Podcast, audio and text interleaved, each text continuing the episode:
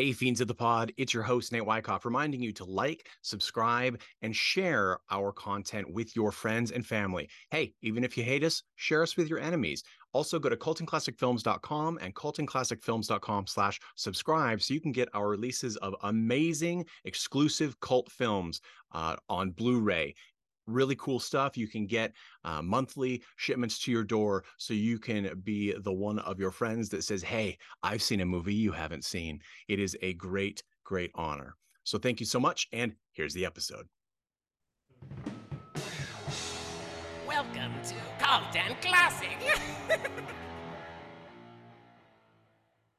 All right. Tad did not give me a thumbs up. So I don't know if you guys heard our theme song, but yes. Okay. I did. Oh, love technical things. Well, I can't. So, if you're watching this on video, by the way, we have all of our episodes, uh, new episodes coming out on YouTube as well as audio format at youtube.com slash at symbol Cult and Classic Films. Why YouTube decided that they started adding at symbols in the links, I, I don't know. Uh, but yes, at Cult and Classic Films. So, uh, yeah, pretty great. Uh, we have new episodes like this one coming out every Tuesday at the same time as the audio pod, which is 5 a.m. Pacific Standard Time every Tuesday.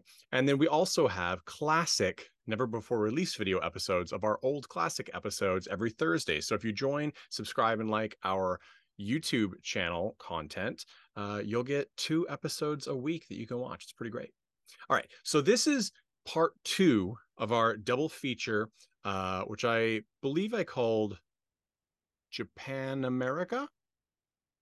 Uh, it could have been Japanimaction. I don't know. It could be all sorts of things, but it's a pairing of Tokusatsu films, which are uh, effect laden TV shows. So last week we talked the 1995 feature film Mighty Morphin Power Rangers the movie. It was a blast. Uh, much commentary was made about Purple Mel Brooks, and uh, fun, good time was had by all. The difference between that movie and this week's is that that movie uh, was based off the TV series that used footage from an actual Japanese TV show called Super Sentai. But the film, uh, the first Mighty Morphin Power Rangers film, was actually the first entry in the series that was completely shot in uh, uh, or shot by an American team with uh, American crew, even though it was shot in Australia. Okay, so that's kind of a difference between today's, which is Kamen Rider ZO. Okay, uh, they use the acronym ZO because Japan loves weird, unexplained uh, acronyms, uh, shortened things. Uh, I think if anybody plays video games, I know lots of our listeners do. Square Enix with their Jap uh, with their obviously the Japanese, but with their Final Fantasy series has the most insane. Uh, I think one of the Dissidia games was like six words and like several letters that didn't have, and they asked the developers what it meant, and they're like, "Oh, it doesn't mean anything. We just thought it sounded cool." And you're like, "Okay." Uh, so, Kamen Rider ZO, this film, this film is got some interesting, like all of our films, got some interesting facts behind its production. It's from 1993, so it's actually two years prior to the Mighty Morphin Power Rangers movie, and its runtime is only 50 minutes. The reason for that is because it uh, was actually aired as a um, as a TV movie, essentially. Uh, when when Japan productions come to the U.S., we generally categorize them into like a series. Uh, or a, uh, a a video, which comes from the day when you'd actually like order videos through um, like manga or media blasters or, or CPM, something like that, uh, when they were in very early morning on Sci-Fi Channel, uh, where it would be like there was a movie, right, which was a theatrical release film in Japan, and then there was a video, which sometimes it would be a 50-minute like mini film, sometimes it would be um, two to four episodes that essentially played that were a complete uh, anime. There were no more of it, and they were actually produced to be that length. So this is what we would consider a video from uh, a Japanese uh, a Japanese release video because it, it aired on TV rather than in the movie theaters.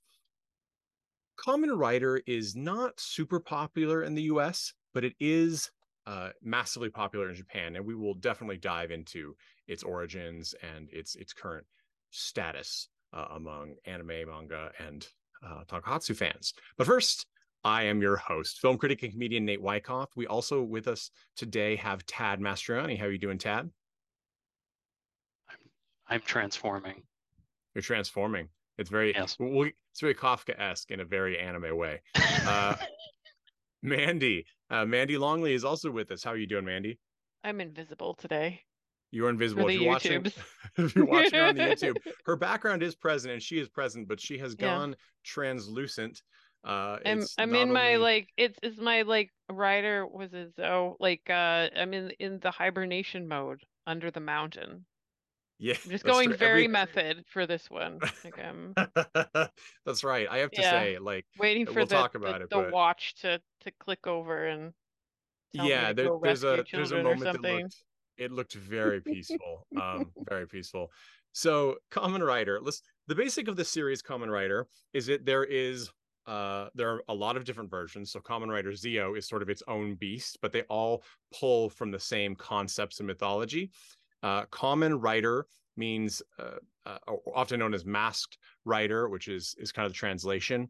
Uh, is one of those superhero-y shows where some guy is transformed into a a masked armored superhero and fights uh really weird sometimes often insectoid monsters that are in those awesome rubber kaiju suits uh, however unlike a, a kaiju that we kind of are familiar with here which are like usually very large right? Um, godzilla um, uh, rodan you know lots of these lots of ultraman enemies right where they are super big and topple buildings.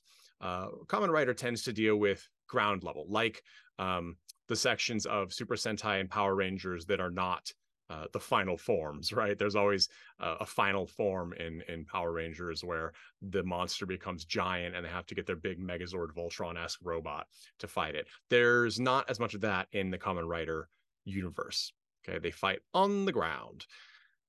It is bug themed so kamen rider is usually sort of grasshopper like um, in his costume big big eyes um, little antennae and he usually rides a motorcycle. Uh, his designs i think are pretty great.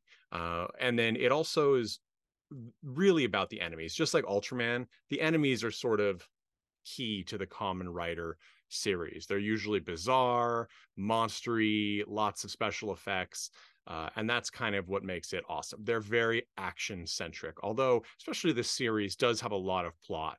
Um, i think in the us the best thing to compare it to would be ultraman right and various ultraman series so kamen rider zo from 1993 I'm going to quickly go over the plot and then we'll dive into a discussion about it. So, this one has our lead character uh, wake up, as Mandy said, in sort of a, a, a mountain cavern that's very enclosed with like it looks kind of damp rocks and and tree roots. Uh, and he has this like watch thing and it wakes him up. And he doesn't really remember much, but he's supposed to go protect this child and he gets visions of this child. So he runs to protect this child. And sure enough, a really spooky, disgusting live action Guyver esque monster is trying to kill this kid, it seems. Uh, and Kamen Rider, as this this guy in the mountain turns out to be, transforms into Kamen Rider and fights this monster, saving the boy. And the movie follows this monster, actually follows Kamen Rider uh, and the boy as they run away from this creature. Uh, it ends up being, you're gonna guess you're gonna have to help me with this plot here shortly. Um, it's eh, the monster is actually the creation of the boy's father, and and it kind of went wild as sort of a, a mutating uh, life force. Sort of, it's sort of like an AI gone wrong story. Uh, and then of course there's there's a big battle at the end, and uh, you know, and and and Kamen Rider wins. Everyone's safe, and then Kamen Rider rides off into the sunset. It's not much of a spoiler to say that. That is kind of the the way that these stories tend to go. Uh, but there's some there's some twists in here. The reason I say that I'm gonna need some help with the plot, it's not even that it was difficult, I think, to follow really. That it's not a complicated plot, but it's more that in full disclosure, and this is not a reflection of the show, I fell asleep partially through this movie and i had to I've, i so rarely do that but you know we've launched our our new film releasing and it has been uh, crazy hectic. If you don't know what that is go to patreon.com slash cult and classic films um, and you'll be able to subscribe if you like for cheap and get like really great special edition uh, or standard release cult films delivered directly to your door that you cannot get anywhere else. They're really cool, really low budget, really wild. Uh, but anyway, I've been doing that, so it has been exhausting, and I fell asleep. I tried to rewind, which I did, uh, and yet somehow I must have missed various pieces throughout it, and I don't, I just don't, I couldn't make all the connections. Uh, so we'll find out how how much that is my mistake. And I believe I didn't fall asleep and watched it twice, and I think that I might still have some trouble. I was Okay, gonna I say, wrote- I, Nate. I don't think you missed much, Nate. I don't. I mean, I went back and rewatched some things to be like, I don't know what's going on. Uh, yeah, still don't. still don't So- know. so I think that if I if I if I what I piece together is that so the little boy that's that's being hunted, he is being cared for by his grandfather, and the scientist who ended up being the one that had built the the monster that's hunting them uh, is actually uh, it, it's the kid's father, and they the grandpa I think thinks he's evil. He's like something happened and my son became evil and like so he doesn't want anything to do with him. And I believe in at the end that you kind of find out that the dad wasn't evil, but that this creation he did sort of evolved on its own and then sort of took over and started to control things. But it's unclear because we get flashbacks of the dad sounding kind of evil. so I, I don't really know. And there's probably a reason for this. Um, the reason is is that this was supposed to be a feature length film.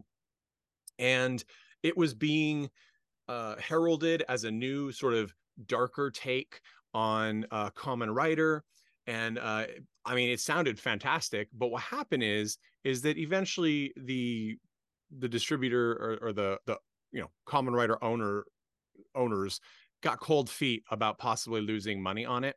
So what they did is they said, ah, hack it up, uh, don't finish the rest of the filming, and we will use it as like a double feature for uh, for a TV anniversary release. And that's exactly what happened. So the the original cut was about 90 minutes long. And I really wish that if anybody knows where we can find this extended cut, um, let us know. Write into info at cultandclassicfilms.com or on our Instagram or Facebook, Cult and Classic Films. So because it actually seems like it would be kind of interesting. The reason there's several reasons they say they cut it down. Um, a lot of people online, or a few rather, were saying that they cut it because they were afraid kids wouldn't be able to follow a 90 minute movie. That's hot garbage. Um, many films, including Japanese films for kids, are 90 minutes and sometimes more. And this is 1993. This isn't ancient history by most people's memories. Um, so that's just not the case. Uh, the more feasible reasoning was because they were running it on TV and didn't want to do a 90 minute TV spot. So instead, they cut it in half and did a uh, and did it as a double feature with another kamen rider, uh, you know, film or video, video film, and as as they would say on, the animated home movies. So that's the story with why uh, this movie feels hacked up. It is hacked up. I want to give some shout outs to some of the coolest frigging monsters ever. Uh, the Spider Woman, which has made numerous appearances in various forms in Kamen Rider, is straight up terrifying. Uh, I mean, was anybody surprised to see that that moment? I I was. I didn't know Spider Woman's character would be in this, and this is not of the American Spider Woman. This is a monstrous spider with a woman's upper half, with a mouth that opens halfway through her head and has tons of teeth and insectile pins. Really freaky. Um, I I don't. I think it's funny that there was supposed a discussion that the film would just be too long for kids and not maybe too terrifying for kids, uh, because the Spider Woman is straight up. I've heard her called the Scorpion Woman online too, but that's that's a rarer thing. I don't think that's very accurate. Uh, she's straight up horrifying. Tad, you did you notice that? God bless Japanese design and practical effects. Holy Mhm. shit. I mean, you you know, I I um I sang the praises of Boxer's Omen and its practical Mhm. uh, practical effects, despite the fact that that movie was one of the grossest things I'd ever seen in my life. But it just goes to show, like, the plot didn't make sense for this, but I absolutely uh, enjoyed the practical effects in this, chewing everything up, despite the fact that this was clearly low budget for the era. And by the way, when I was watching this, I got I got I got a vibe. I got a vibe of something that we watched before. I just can't put my finger on it, Nate. It's like an anime where someone goes into a basement, smashes up a a, a scientist trapped in some side, sort of underground bunker with a with his brain trapped in like either a computer or something. Right. I believe Help you're talking here. about. I believe you're talking about the uh eight. What is it? Eight man after. What is it? Eight. Eight man something. Um, it's it was a reboot of a a, a famous black and white anime, and we watched it, and I know exactly why you're having trouble finding it in your brain because it was well animated, but not particularly memorable. But I believe that is the one. Yes, and you know what else it reminded me of? That ran almost at the exact same time this did in Japan. Hmm. Huh, it, it it's almost similar to that whole Dr. Gero timeline from Dragon Ball Z, where someone was trying to create the perfect life form. Funny how that all works out, huh? Yes. Just a coincidence, I'm sure. Yes, yes, it is. Uh, it is. It, this this is not a new. This is not a new concept. Um, there are uh, so.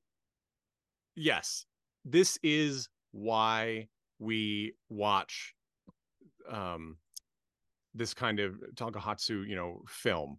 Uh, it is. It is just straight up awesome action with big practical effects, and in the U.S. we just don't get enough practical effects anymore. Um, it's one of those things where they sort of were like, oh, 3D. And as we're seeing now with releases like, um, uh, you know, Disney Marvel's Ant Man and Wasp and Quantumania and uh, Warner Brothers The Flash, we're seeing that people are pushing back against what's starting to feel cheap with CGI effects. And of course, we're seeing that uh, there's a reason for these sort of cheap cheap looking unsatisfying effects that come with 3d right now uh, and we're seeing it in the way that marvel uh, special effects artists are unionizing uh, because they're being forced to basically work long hours and turn out a ton of content in too little time and it leads to these questionable looking shots. You know for a tv show they would be quite impressive but for a multi-million dollar film we we really expect more as an audience. And in fact i watched i unfortunately i wish i could remember his name but a special effects man who worked on uh on marvel productions etc said that the way that these companies typically bill because you know if you watch through the credits in one of those films um, you'll see like a bunch of different visual effects companies worked on it. It's not just like one, you know, Industrial Light and Magic. It's like a stack of them in the credits. They they basically bill by volume of scene instead of complexity of scene. So Marvel production will say, okay, um, we have you know we have 96 scenes of uh, special effects that we need done by a third party um, who you know and they they just like you're getting your house painted or something or or, or construction done they do a a they throw a wide net and these companies go to them and say we'll do it for this much a scene. We'll do it for this much a scene. Well it makes no friggin sense right? Because one scene where you know maybe a, a guy is transforming into armor and flying through a planet uh, might be a hell of a lot more intense than the scene where the guy's in the kitchen and uh, you know in terminator 2 uh, the guy gets stabbed through the milk carton you know that's a lot smaller a lot less intensive than the planet yet the time and pay is the same which is complete madness. Uh it is it is a a a money game run amok that has radically ruined our effects. So that was a tangent in a way but that's why we're seeing this sort of i think we are seeing in the united states a a yearning for these kind of practical effects over CGI. You know, you know, Nathan, we had these discussions back. Um, I believe it was 2014, 2015 when the new Star Wars movie was coming out, and everyone was like, "Man, it would be nice if we saw some practical effects." And JJ was like, "We're gonna have practical effects all up in this bitch." And uh, no, he really didn't. Especially because one, we're going to experience a severe competency crisis when it comes to practical effects because most of the people who did it um, are going to age out, die, or not pass on their knowledge and Mhm. who's who's who are you going to pass it on to because there's no money in it anymore you know never mind that we're, we've come full circle it's the korean animation studio bit from clerks the animated series Yes. korean animation car, studio How can that be? Yeah. no, Yeah. I mean you- you're not wrong. It, it is. It and I mean hopefully, places like Japan where practical effects are more uh, clearly, uh, they're they're just more appreciated uh, at this point because they haven't died out. Now, even in 1993, Kamen Rider ZO, there are some three dimensional effects, but they're it's wonderful to see that they're not heavily used, right? Um, because what we do see is antiquated, of course, um, but it sort of makes sense because you can make yes, people like it's more expensive to do practical effects. Kind of, it is, but you have to think about it in terms of. But when you build a suit, yes, you have to fix it. Yes, you have to have multiple copies of it. All these things.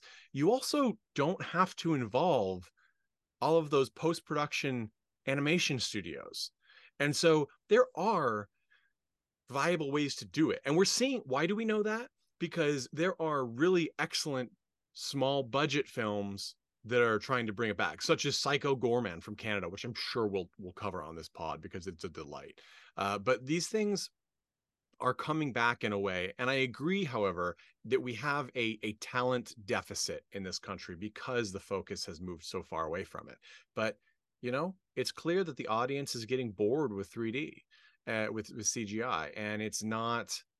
And I'm sure that there's plenty of progress and improvements that can be made, and beautiful things can be made with CGI. I mean, I think um, Valerian was a great example where the CGI was Mhm. stunning. Um, but you know, you had to it's bring just not- Valerian. I did. Uh, I did. I I love just- that movie. I feel I, I sometimes I feel like I need to rewatch it just because I didn't I don't feel like I emphasized when we did our review that I said this movie came out at the wrong time. It was literally one of the worst times for that movie to have come out. It was. Holy was. shit. Can you imagine if it came out before, like, or like right before Phantom Menace? Uh, I think it would have been. I mean, granted, it's you know that's much older, but it would have Hell, been snapped up. Uh, Hell, dude, I think even in 2010 it probably Sure. would have hit different than in 2017 at that point where the MCU had already been running for 9 years at that point Yes. and the appetite for sci-fi wasn't great. Like the appetite for sci-fi was probably higher in 2010, especially Sure. because Star Trek was starting to peter out and someone was like, "Man, I really could use some sci-fi." And then at some point everyone's like, "Oh, well, I guess sci-fi is never coming back." Well, I mean, we get what we've we have like little twinges of it, right? Like like We the have standard Dune now. westerns. But that's right, Dune, and I urge everyone to see the sequel when it comes out. And if you haven't watched the original, watch it. It's uh, I I enjoyed it. We talked, Mandy and I talked about it on this very pod. So okay, back to Kamen Rider ZO. Yes, I agree, Tad. The practical effects are stunning. Mandy, what did you think of Kamen? You watched it twice because the first time you watched it with with no subtitles, correct? Oh, you're gonna tell everyone? Yeah, no, I I am. flubbed. I flubbed. And uh I was like, what is this movie that Nate sent to us that is in Japanese, which I do not speak at all, and uh, there are no subtitles. So I guess I will just figure out what is going on by context. Oh, so wrong. Like impossible. Absolutely impossible. Although I will say when I went back and watched a second time, like there really was probably only five to seven minutes of actual dialogue Yeah. that told you what was going on in the plot. So it's not like I missed a huge amount for Yeah. the context. and, and it was still really confusing, and I don't feel like I missed all that much compared to the two of you because you still can't describe the plot. The only thing, the only, the only thing I think you would miss is the context of what the characters are to each other. Because I think if I watched it without well, I mean, I, I subtitles, clearly understood that the old dude and the really young kid were Rick and Morty. I mean, that was very Oh, obvious from watching it without oh, I- subtitles. I, will never be able to look at this movie the same way again. um, that would make me so happy. Is now speaking of Rick and Morty, of course, is is returning. I say I say soon. That's a in the Rick and Morty land. Soon is a very uh malleable time frame. But they are doing the uh the Rick and Morty anime series um, that that sort of was inspired by the anime shorts. Which, if people haven't watched the Rick and Morty anime shorts, they are a true delight. They're samurai films. It's and you can tell that the the love for uh, you know lone wolf and cub essentially and things like that are are, are ripe. It, it's beautiful. But anyway, back to this. Yes, uh, the old man and the kid, Rick and Morty, the Japanese Rick and Morty. I am a big fan of that. I think I would have assumed that uh, Kamen Rider's character in his human form was the boy's brother if I didn't see it with the text because I otherwise I like because here's the thing. Of course, Yeah. this movie I, I, was just, intended. I think I assumed it was like he was some kind of superhero. I didn't know why he was trying to help the kid. Um, but clearly like he had information that the kid didn't have.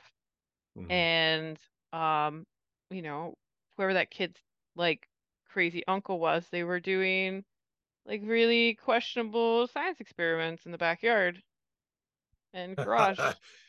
yeah, so there's a lot of extra things in this movie that are easy to forget because when it was cut down, obviously we lost a lot of purpose for them. For example, when uh, Kamen Rider in his human form finds the boy finally, he kind of runs after him. Uh, well, first he saves him as Kamen Rider uh, from the monster, and then the boy runs home and is like, "Grandpa, Grandpa, uh, like monster trying to get me," and he's like, "Ah, get out of here." Uh, and so then the little boy runs. Then Kamen Rider as human catches up to him, and the boy's like, "No!" for whatever reason. I mean, I guess if a random stranger was chasing me and I was like eight or ten or whatever, I would probably be freaked as well. Um, Mhm. So the little boy runs nearby in the woods where there's like a a martial arts training summer camp. It looks like. Um, I don't know if it's like the back area of a temple. I don't know what it is exactly. So But, I um, assume that it was like his big brother's like friend group when I was watching. I think isn't it a sister or is it a brother? It, I- it could have been, yeah. So there's there's there's a, a woman who clearly is supposed to be some kind of female focal character uh, if this were to go on to a series. Um, and the brothers they don't they kind of they kind of fight I guess a little bit at one point. They really just get their butts handed to them right by the monster who is nearly indestructible. Like a kamen rider early on cuts his arm off and his arm regrows. These effects by the way, I'm not kidding. They're I love them. They're super fantastic. This was um, my favorite monster. The it had oh. bat wings for ears. Had like wings that came out of its head. Yes, yeah, you're talking about so so the uh the the main monster uh I think believe is called Doras. Uh and he has had other variations in the Kamen Rider series uh various series. Um he he basically does they do they come out of his back, I think? Or do, does he pull them out of his like chest or hands or something? Anyway, he has a, a spider creature and like a bat creature and uh and they he throws them and they go to attack uh the characters the the spider creature of course becomes the the spider woman which we've talked about and the bat creature becomes this bonkers bat creature that mandy's talking about um who is really great big Oh. like bestial limb like limbs that grab on to to uh characters and ho- hoist them into the sky very you know bram stoker's dracula uh or uh But he has wings sticking out of his head. he does head wings Doesn't um, he like shoot things out of his arms too? I, I'm gonna be like honest. This this went in this the the characters the the monsters sort of blend together for me. Um, not because they look similar, but because their powers are irrelevant to what they are in some ways. Like, um, you know, like the main, yeah, like the main villain is you know he's a big he's a big gooey alien cre- looking creature. Like that's okay. Like I I get it. Like he's a monster. There's nothing else to describe him as really. Um, but then the other two are obviously spider and bat inspired, and so when they do things, I'm like, oh, oh, like the, the like the Spider Woman drags the the the girl who's somehow related or or to the boy and the boy into like a pocket dimension of some Mhm. kind. Um, that is something to my knowledge spiders do not do uh on the regular. So I don't know where this comes from. Uh I don't know. I don't know what the, the so it's just yeah, like you said, and then the bat creature shooting things and having wings out of his head, just unclear. Uh, but the design is is great, and the director is credited with actually doing the designs for these creatures. I, I don't believe he built them anyway, but uh, the director is really accomplished uh, in um, these films, not just Tokusatsu films, but um, Keita Amamiya. uh, and has done. People will who who know Japanese um, sort of anime esque action movies will know. Uh, Zeiram one and two were written and directed by um, Amamiya, and uh, uh, Cyber Ninja from 1988 has you know which uh, is a lot of fun. There's just, I mean, go through, go on IMDb or some other uh, repository of, uh, you know, film information that has a good selection of Japanese films. Look up Kamen Rider Zi-O and then check out the director because Amamiya has some of the coolest, wildest uh, film projects. I, I, honestly, there's not a single film in the entire uh, catalog he's worked on that I do not want to see. Uh, they're just banana sandwich. Uh, this so this film is as we've talked about, right? It was cut down from 90 minutes. It was moved from a theatrical release to a TV release. And it was with these characters and the fact that Kamen Rider drives off into the sunset at the end on his motorcycle. It was 100% intended originally to spawn a new series. And this is kind of how they're often done, right? It's basically like an old TV movie in the US that was supposed to spawn a series and never did. It just stands on its own, but usually the end has some sort of buddy setup. Um, that's what this was. And then uh, the studio lost faith and moved on, which is a bummer because uh, Shin Kamen Rider Prologue, uh, not the same as the recent Shin Kamen Rider film that came out, uh, which we're going to talk about because it's awesome the reason that this was done is because Shin Kamen Rider had a much darker take on the character, uh, which was always very kid friendly, um, and it's still fairly kid friendly. I think uh, it's it, it, maybe they wouldn't enjoy it as much or they'd be scared, but that was a very dark take, and so this was intended to follow that up to make a series uh, with that theme. So why exactly where the cold feet came from, I'm not sure, but it is it is telling that they included all of these things that really of all the things that it looks like they cut out they could have cut out whole characters um, that we see and not really have anything affected because ultimately the the thread of the film is that this monster wants this kid Kamen Rider shows up to protect the kid we find out the kid's dad is uh, caused it but also is a repentant uh, in some way. I don't know i think the dad also created Kamen Rider. It's really I'm not kidding. This is not clear. Who cares? We get to see monsters fight, and it's pretty great. Um, the effects, like the there's some, it looks like wire work, like Kamen Rider jumps like crazy, and the effects for that are awesome. I don't know if they maybe did a reverse zip line, um, and then and then and then you know uh, digitize it out. I really don't know how they did those. They're really cool and they look great. Uh, I know that in like 50s uh, black and white Japanese uh, sci-fi films like um oh, what was it? It was released here. In fact, R- R- Mystery Science Theater 3000 did it. Um, Prince of Space, which is an absolute delight of a bizarre 50s superhero alien movie. Uh, they have this great effect where the villain is supposed to leap uh, into the background, like way up high to like some sort of rafter or pylon in this in this abandoned building, and they accomplished it by like either hucking or using a line to pull up a puppet, like a, an action figure they made basically. Uh, and because it's going away from the camera, you don't have a lot of time to realize how much it is not a person. Uh, and it's a, it's a really neat effect. And that's what these felt like, except that they're much more uh, accurate. So I assumed that they were some sort of reverse zip line line work uh, to get it. But anyway, really cool stuff. Mandy, what was your expectation going in? And through your double viewings what what strikes you as talk worthy about kamen rider ZO? There's like i mean because you paired this with um power rangers. yeah power rangers. Uh, i was expecting i mean like i was expecting power rangers but like more japanese i Mhm. suppose. Uh so i was a little surprised that this didn't have like more of like a kind of superhero save the day on a mission kind of aspect because our hero through it kind of doesn't know what's happening and then he sort No. of finds Yeah. out at the end like what happened to him and like why he uh was sleeping in a mountain sleeping in a mountain, um, or that he was even sleeping in a mountain. I'm not really sure he even knew that that was happening until after. Like, I mean, he was I mean, I'm convinced that this is essentially around, right? yeah, like Um, this is essentially a a feature length, almost feature length Apple Watch ad because the watch guides it wakes him up, tells him what to do, and he has to do it without understanding why. It's like how it yells like at me Dick to stand Dick up. Tracy watch, kind of, because he can.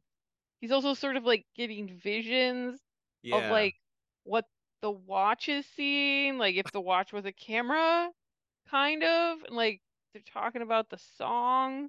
Uh, it's oh, I don't know, and then they song, talk about how this song calms people down, like it's a special song. I that, like, forgot about the song. Like I don't understand the song.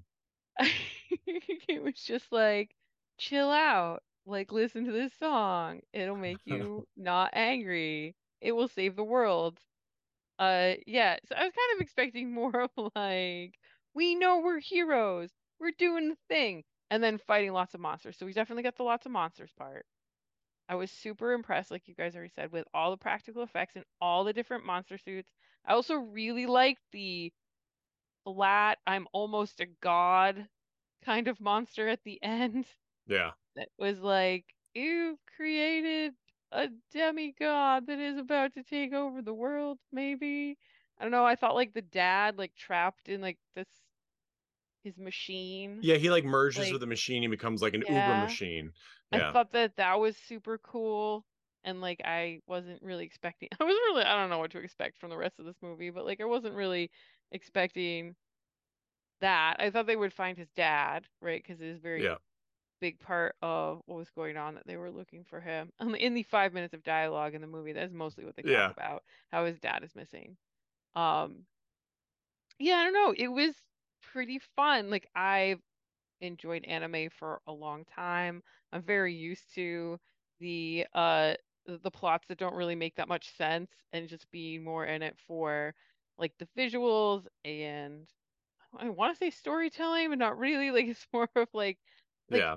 storytelling in the sense that there's like an emotional response being like given Yeah, they like you do build characters a little bit. You just don't the ev- plot that they're moving through is irrelevant. Yeah. yeah like the plot doesn't matter but there's still like story in the sense that you're feeling things about stuff that's going on um and there is some like uniformity or like continuation of like the monsters and Mhm. getting bigger and more epic and like you know they've got like a similar sort of style to them and everything so i actually found it quite enjoyable i mean it's why i bothered going figuring out the subtitles and going back and like cruising through to grab like the bits of dialogue that sort of give things context like a little bit um just so that i could have more appreciation for it and have some idea of what rick and morty were doing I uh, uh Rick Song and Morty Chan, yes. I I Yeah. think I so I all I can think about when I watch Kamen Rider is how much if these shows permeated American airwaves in the way that they are are much more common in Japan, how much more TV I would watch. I mean, I'm not Mm. like really like they just don't have we don't have this kind of you actually the closest thing that I could think of is professional wrestling in a way because the plots are irrelevant. They're s- super silly. Um, we watch for sort of the bravado and the grandiosity in these goofy characters.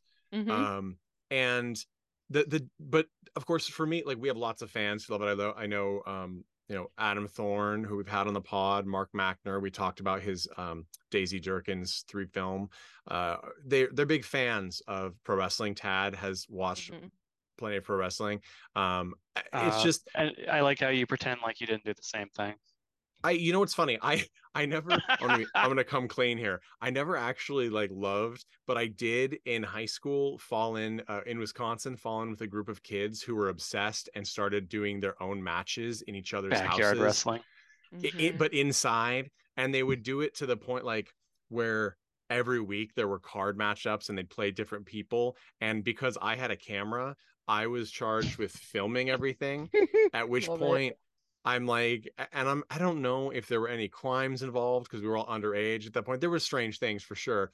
Uh, God knows where those where those tapes ended up, but so I do know I do know a bit about it, and uh, and I do respect it, and I do think it's entertaining. But if they were in the costumes that are involved with these tokusatsu shows, I'd watch every. I would have everything on lock. I would just go for one to the other. It'd be like someone who's obsessed with soap operas, just every day sitting down, watching, checking in on all of them. It would be totally my jam.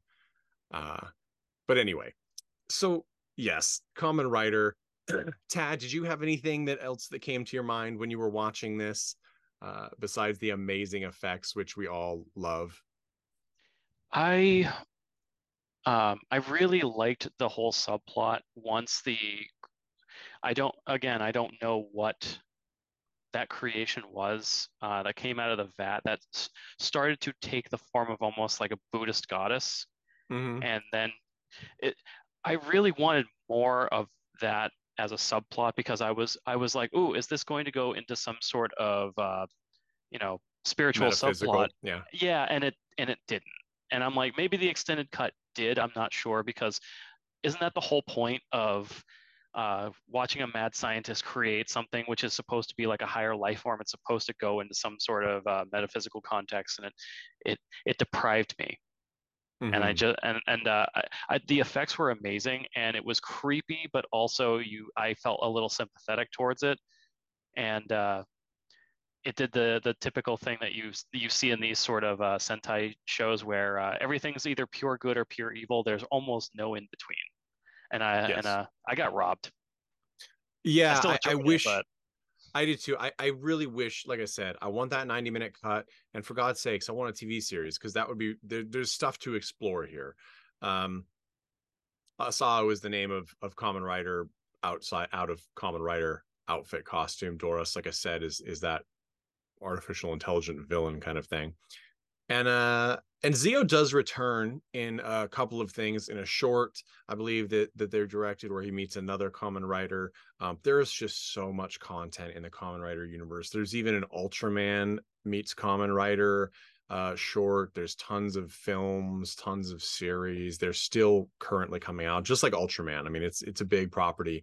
I I'm trying to figure out why Kamen Rider has not broken into the US market more in the way that um you know Power Rangers I understand because they had a brilliant market of of you know cutting American footage with the Japanese footage. But even then we have other I mean Ultraman has a strong presence um in the United States even if not a huge presence it is known you know he is known and I don't know what the deal is.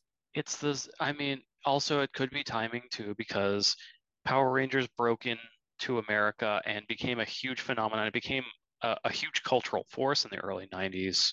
That's true. And uh, and then Saban tried to drop in VR Troopers, which I was just thinking of when Yep. I started watching this stuff. I was like, oh yeah, I remember watching that too. It didn't hit nearly the same. And ultimately, I think it's just that Power Rangers became so popular that nobody would accept a substitute, so Kamen Rider wouldn't succeed. That's very, very possible. Um, Although I think Kevin Kamen Rider did have a Sega CD release in America for it some did as a reason. as a full it's a full motion video game uh, of course it is. of the film. of course. what else was on the Sega CD that wasn't a Sonic game? um, yeah, well, you know, Sega CD did have some some. No, you're right. Uh, it yes. it had a couple of very famous um side-scrolling beat 'em ups from Treasure, but that's about it. Uh, I love the Sega Saturn. Okay, so yeah, that's a good point. Um, I mean, we did get some later entries that tried like Beetleborgs. Remember that? Uh, later, like it's things like that. So there were other attempts, but I do think Kamen Rider. I think it could really take off, especially if someone were to do a were to take one of the series and do like a like a Power Rangers. You know, like let's let's let's co-film let's film an American section and then just match it to the um the footage uh, that we really want to see, you know, the the battles and stuff. Uh, I actually do wonder, though, even in some of the other kamen riders, I do wonder if the violence would be perhaps an issue because I'm trying to think of kid shows now, and I actually for like the age group of Power Rangers, and as tame as Power Rangers is by our standards, we don't have a lot of combat action shows in the United States for kids right now. Uh, I don't really know. Like we have, there's a few long running anime, uh, you know, um, Naruto and and this and Boruto, the spinoff, things like that, of course, that have combat. But this is almost these are almost more aimed at like the Saturday morning vibe in the states, and I just don't know that we have this kind of action based programming anymore. We're much more in the like millennial humor. Um, talking bears who you know use meme speak like it's just it's very much more in that that vein um, no we just so, we just wait for the uh every decade ninja turtles reboot inevitably uh, that comes out uh we will talk about the new one it's i i have i have positive thoughts positive you go thoughts. you went and saw it uh yes yes i did. what age do you think it becomes appropriate for kids? Like what what age would a kid? I mean, I could be wrong because my my scope is way off anymore. But yeah, we grew up pretty, a little bit weird. I think it's pretty appropriate. I mean, I, I don't think there's anything. In fact, if anything, I think it's the safest of the turtles in many moons. Um, that sounds boring. It's it's not. Sir, check check it out. I'm not I'm not kidding. It's it's uh it's it's delightful. Anyway, okay. So Kamen Rider, let's move into recommendations. Uh, last thing I want to say, Kamen Rider started in I believe the 70s, uh, early 70s. Um, as a show, it has since had um, you know tons of other things, manga, video games, as we mentioned, etc. Um, in fact, the United States, there recently was a release of like the first, I believe it's the first Kamen Rider uh, manga, which is pretty great. It's this nice thick volume, and the art's like just awesome. Uh, so that's cool to check out. There were some other video games that actually made it to the US. Um, I believe there were some DS titles. There was a Wii title. I don't think anything past that has made it to an official US release. There were other there were combat games that look super fun on like the PS3 that you could play, but they're not in English. So any who's it's recommendations. Mandy, would you recommend Kamen Rider ZO? And if so, why and to who? Would absolutely recommend this to people who are big fans of anime, but like the live action of Power Rangers, rubber suits, or just practical effects. Like you want like something that's not crazy long, that isn't mm-hmm. like a mm-hmm. big long series. And you just want to get a little fix and be like, oh, I want to see some crazy practical effects that I haven't seen before because there were some wild ones in this, especially mm-hmm. in the costuming. Like, check this out. Like, you know, it's a good one. Yeah, it uh, I I'm gonna I'm gonna stick with that too. Um, if you like the sort of Ultramanish vibe, um, Super Sentai, of course, check it out and check out. There's so much Kamen Rider. Just go on YouTube. I mean, this is available on YouTube. Um, I'm not sure about the rights, but this is available on YouTube. I think it might actually be available um from Bandai officially on YouTube with the subtitles. But it remind it, it sends me back to those early days where you could like mail order uh anime you know, on VHS because it is that kind of short video release that, like you said, Mandy, you can take it and just enjoy it on its own, and you know that nothing else is really coming out. It's just a one one and done kind of fun vibe thing, and it, it's actually a pretty good entry point to show you what you can get in Kamen Rider uh, universe, and then you know you'll only get stuff that's more in depth because of um, the the brevity of this entry. Tad, would you recommend Kamen Rider ZO? So why and to who? I'm a little torn, largely because I think I would recommend it to people who did like the Sentai shows in the 90s and wanted, like, if you didn't see this stuff, I didn't, I, I only tangentially knew about Kamen Rider just th- from the fact that we spent a lot of our youth uh, around anime and manga you know, going and anime Boston and all that. It, tangentially, I remember it, but um, I would recommend it more to people who just really enjoy old school practical effects from mm. like late 80s, early 90s, maybe even mid 90s. It's a it's an interesting use case, I guess. You can look and and I imagine that there are people who are interested in practical practical effects who can look at something like this and look at it and go, I think I can reverse engineer that. I think we can build that now. Because it's probably well, easier than ever now to actually get your hands on stuff that you can build this sort of stuff. with the cosplay community i mean there's so there's books on how to use Yeah. vacuum forming build your own i mean really i agree with you like it's it's sort of wild that the technology has never been more attainable for the average person yet the No one's using it. No one. No one's I- really very few it. you know except exactly except for except for some cosplayers who really go all out like the people who rebuilt ninja uh, ninja turtle suits and etc like who who they really could they learn how to do it like you said they reverse engineer it you know get some animatronics in there all that stuff so you know i think that um that's a good a good recommendation case for this film i do want to mention one more thing before we go about this movie we were sort of remiss in not talking about the live action Guyver series.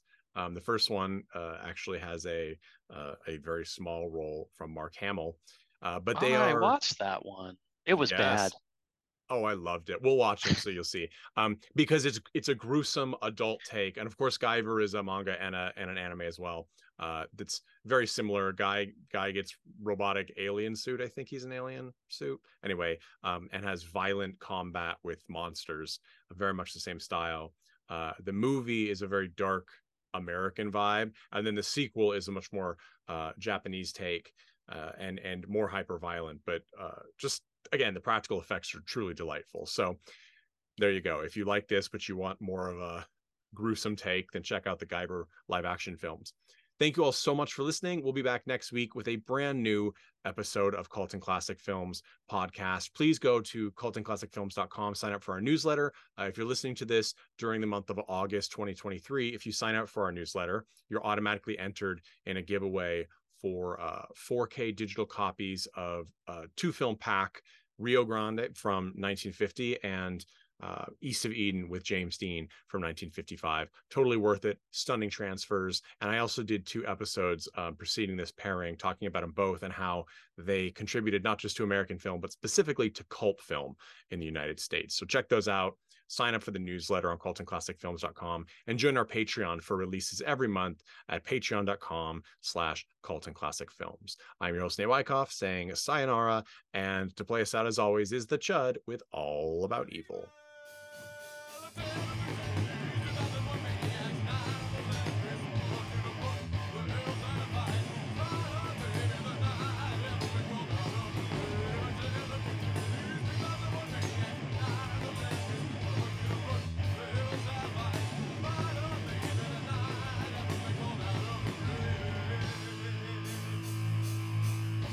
Hey everyone, thanks for listening to Cult and Classic Podcast. This podcast is important to me, but what's more important are the rights, privileges, and freedom from violence of everyone in this country and in this world.